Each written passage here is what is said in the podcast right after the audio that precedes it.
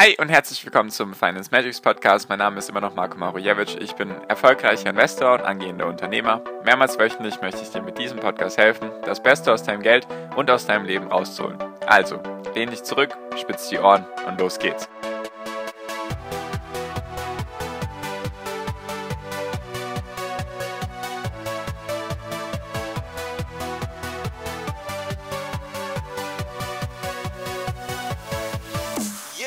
Hi und herzlich willkommen zum Finance Magics Podcast. Wir sind heute bei Folge 240 und heute möchte ich mit dir über IPOs reden. Genau, darum soll es heute gehen.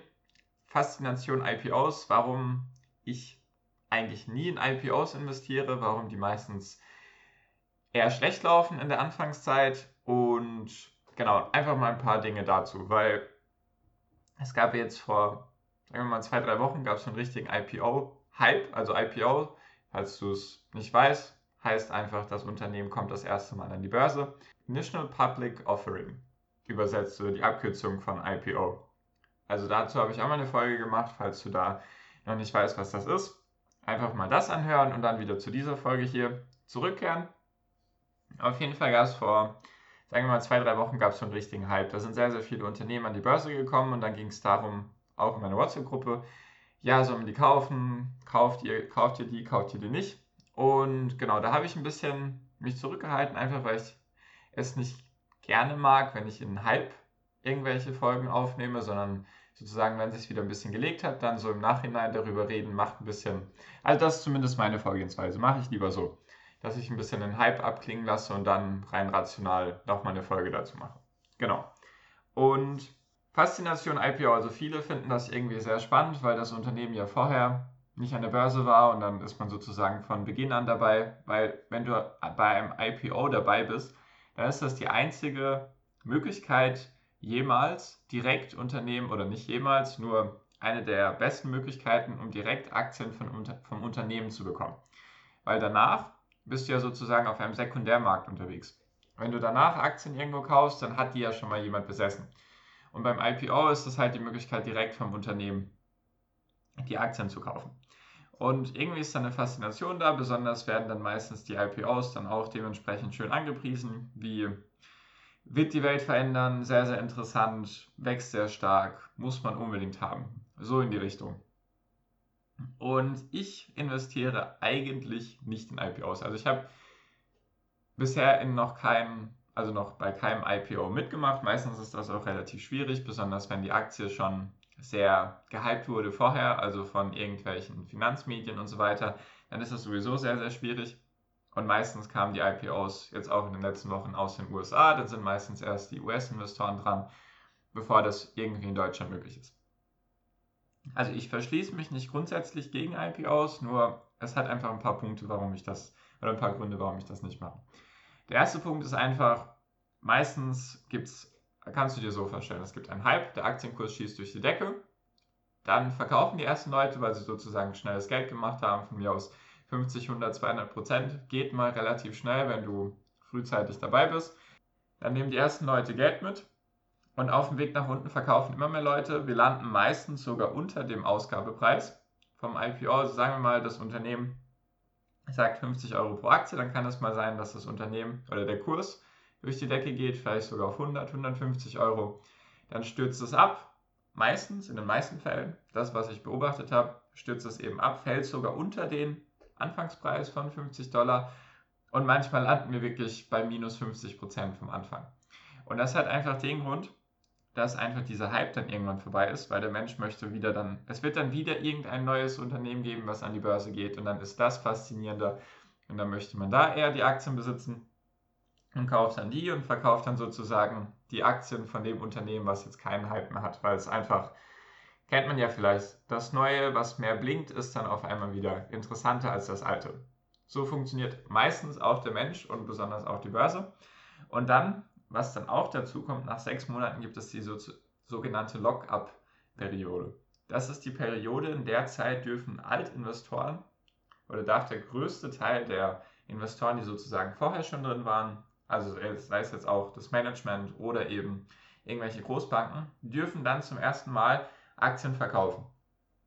soll einfach dazu führen, warum diese sechs Monate, soll einfach dazu führen, dass am Anfang nicht alle Altinvestoren sozusagen ihre Aktien auf den Markt schmeißen und dann der Kurs einfach abrauscht. Deswegen gibt es diese sechs Monate, damit eben dieser Hype, nenne ich ihn jetzt einfach mal, dieser, diese Aufregung um die Aktie, damit die ein bisschen abklingt und dann dürfen die Unternehmen, oder nicht die Unternehmen, sondern die Altinvestoren verkaufen.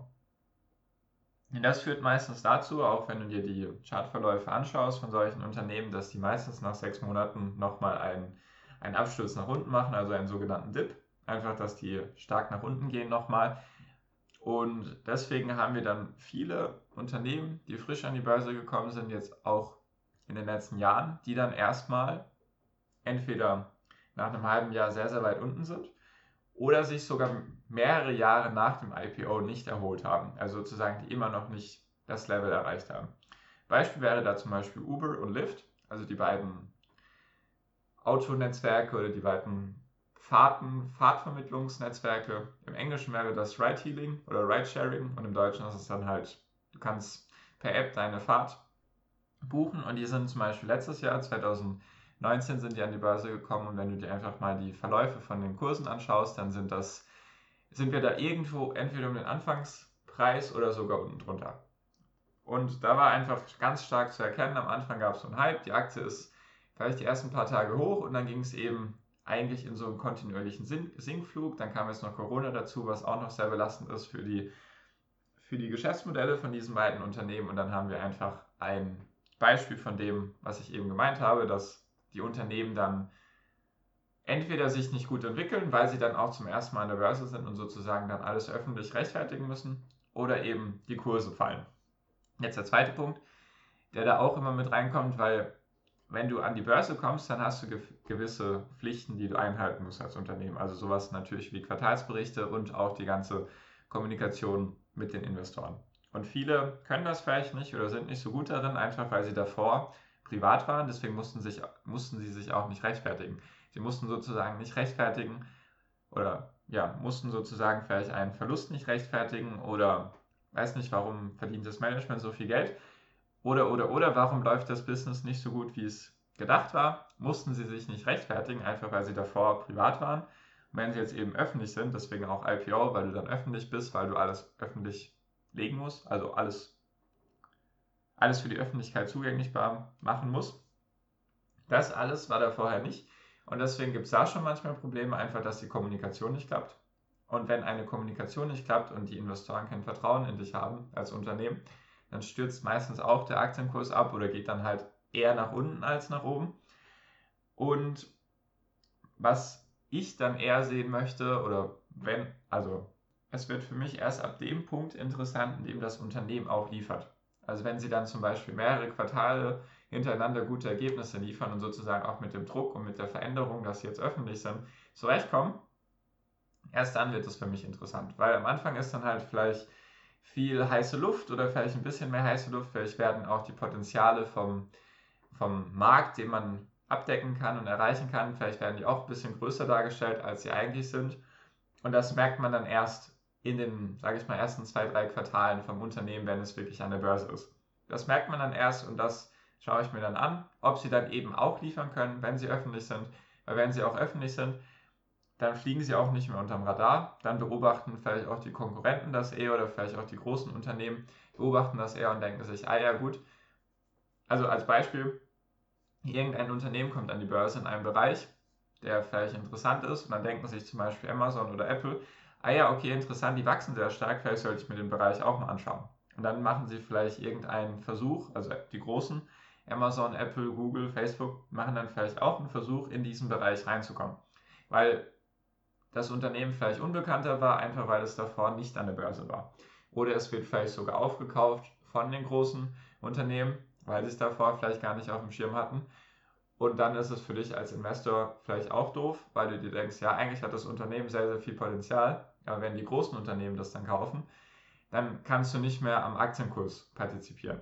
Also solche Dinge spielen da eben viel mit rein. Also dass die, dass die Unternehmen dann einfach auf das öffentliche Parkett kommen, sozusagen dann sichtbar sind für alle, dass sie dann einem anderen Druck ausgesetzt sind als davor, wenn sie eben privat fahren Und was natürlich dann auch mit reinspielt, ist dann, dass meistens die IPOs einen schlechten Kursverlauf haben, also dass sie nach ein paar Monaten oder ein, zwei Jahren sogar immer noch im Minus sind. Facebook zum Beispiel, eines jetzt der größten Unternehmen der Welt, ich glaube unter den Top 5, irgendwie knapp 750 Milliarden schwer, als die vor, ich glaube, knapp zehn Jahren an die Börse gekommen sind, oder vielleicht sogar inzwischen zwölf Jahre, sowas um den Dreh rum, sind die auch erstmal 50% von ihrem IPO-Preis runtergefallen. Also, ich weiß gerade nicht ganz genau den Kurs, aber nehmen wir an, sie waren bei 20 Dollar pro Aktie und dann sind sie erstmal auf 10 Dollar gefallen. Einfach weil die Investoren dann auf einmal Sorge hatten, dass Facebook die Handynutzer nicht monetarisiert bekommt. Weil davor war einfach Desktop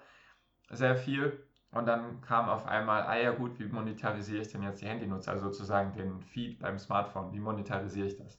Da war halt viel Sorge drum und auch der Hype von Facebook war dann ein bisschen abgeklungen und deswegen war die Aktie dann erstmal 50% im Minus, bevor sie sich erholt hat und jetzt zu ihrem Kursverlauf nach oben gestartet ist. Also solche Dinge passieren. Besonders wenn du ganz frisch an die Börse kommst, spielen eben viel mehr Dinge mit rein und die wollte ich einfach mal mit dir teilen, warum ich das meistens nicht mache, warum ich mir noch kein IPO geholt habe und es vielleicht auch in Zukunft erstmal nicht tun werde. Mal schauen, muss halt direkt interessant sein von Beginn an, so dass ich mir denke, okay, ich gehe dieses Risiko ein, weil ich sehe bei einem IPO, IPO auch ein höheres Risiko, wenn man da direkt dabei ist. Einfach, wenn man den Hype am Anfang verpasst und dann längerfristig dabei ist, dann arbeitet meistens irgendwie der Kurs gegen dich. Also wenn es halt fällt und dann nach sechs Monaten dürfen die Altinvestoren verkaufen. Das gefällt mir meistens nicht so gut und das wollte ich eben mit dir teilen, warum ich das meistens uninteressant finde. Genau, kannst natürlich ganz anderer Meinung sein. Wollte ich einfach nur mit dir teilen. Vielleicht bringt es ja ein bisschen was, damit du dich nicht wunderst, warum dann vielleicht nach sechs Monaten auf einmal die Aktienkurse von deinem frischen Unternehmen auf einmal runtergehen. Ich hoffe, das wurde jetzt klar, weil ich wusste das auch nicht bis vor zwei, drei Jahren. Hatte zum Glück in der Zeit kein IPO gehabt. Nur Vielleicht hilft es dir. Genau. Das war es auch für diese Folge. Falls du da, wie gesagt, dich mit anderen austauschen magst über vielleicht eventuelle IPOs in der nächsten Zeit oder allgemein über Aktien und Finanzen, weißt du ja, der erste Link in der Podcast-Beschreibung ist der Link zu meiner WhatsApp-Gruppe. Einfach draufdrücken, dann schickst du mir eine Nachricht, dann füge ich dich zur Gruppe hinzu. Ganz simpel, ganz einfach für dich gestaltet, damit es einfach einfach einfach ist. Genau. Danke dir auf jeden Fall für deine Aufmerksamkeit bis hierhin. Ich wünsche dir jetzt wie immer noch am Ende einen wunderschönen Tag, eine wunderschöne Restwoche. Genieß dein Leben und mach dein Ding. Bleib gesund und pass auf dich auf und viel finanziellen Erfolg dir. Dein Marco, ciao, mach's gut.